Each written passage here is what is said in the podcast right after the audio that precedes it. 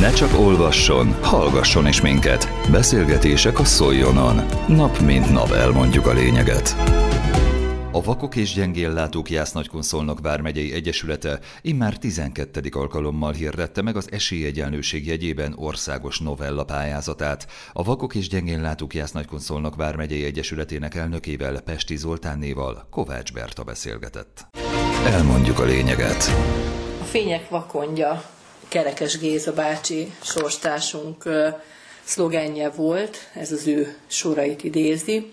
Kerekes Géza bácsi egy nagyon ismert személyiség volt itt a Szolnok megyei látássérültek körébe, valamikor titkára is volt többek között az Egyesületnek, illetve hát akkor még megyei tagszervezet voltunk.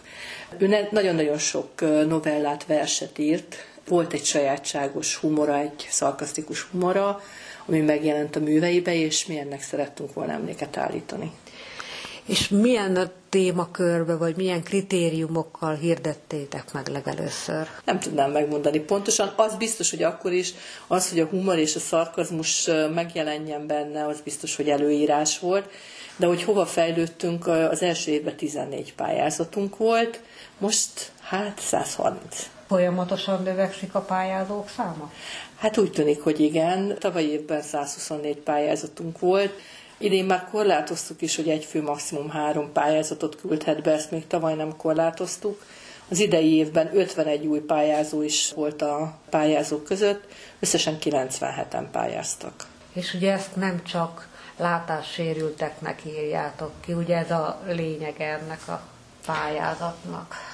Igen, az igazság, hogy nekünk az esélyegyenlőség nagyon fontos, és úgy gondoltuk, hogy bárki, aki az irodalmat szereti, és meg tud a pályázati kritériumoknak felelni, az nyugodtan pályázhat. Olyannyira, hogy azt sem határoztuk meg, hogy csak Magyarországon élő személy lehet, azt az egyet igen, hogy magyar nyelven, illetve hogy három oldalas terjedelemben lehet maximum beküldeni a novellákat, és természetesen a szarkazmus, a humor az meg kellett, hogy jelenjen benne, és az idei évben állati sztorikat vártunk. És jöttek külföldről is?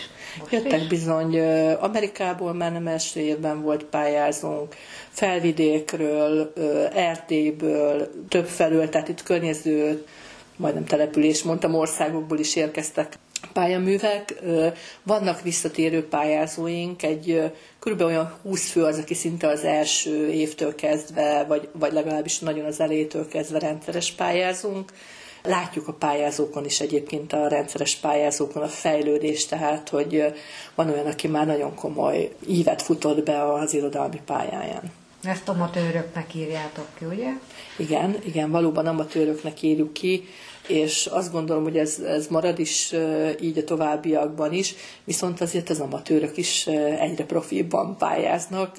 Már látszik, hogy várják a következő évi pályázatot, hát egyre nehezebb dolgunk van, hogy mindig újabb és újabb témát találjunk ki a pályázatnak.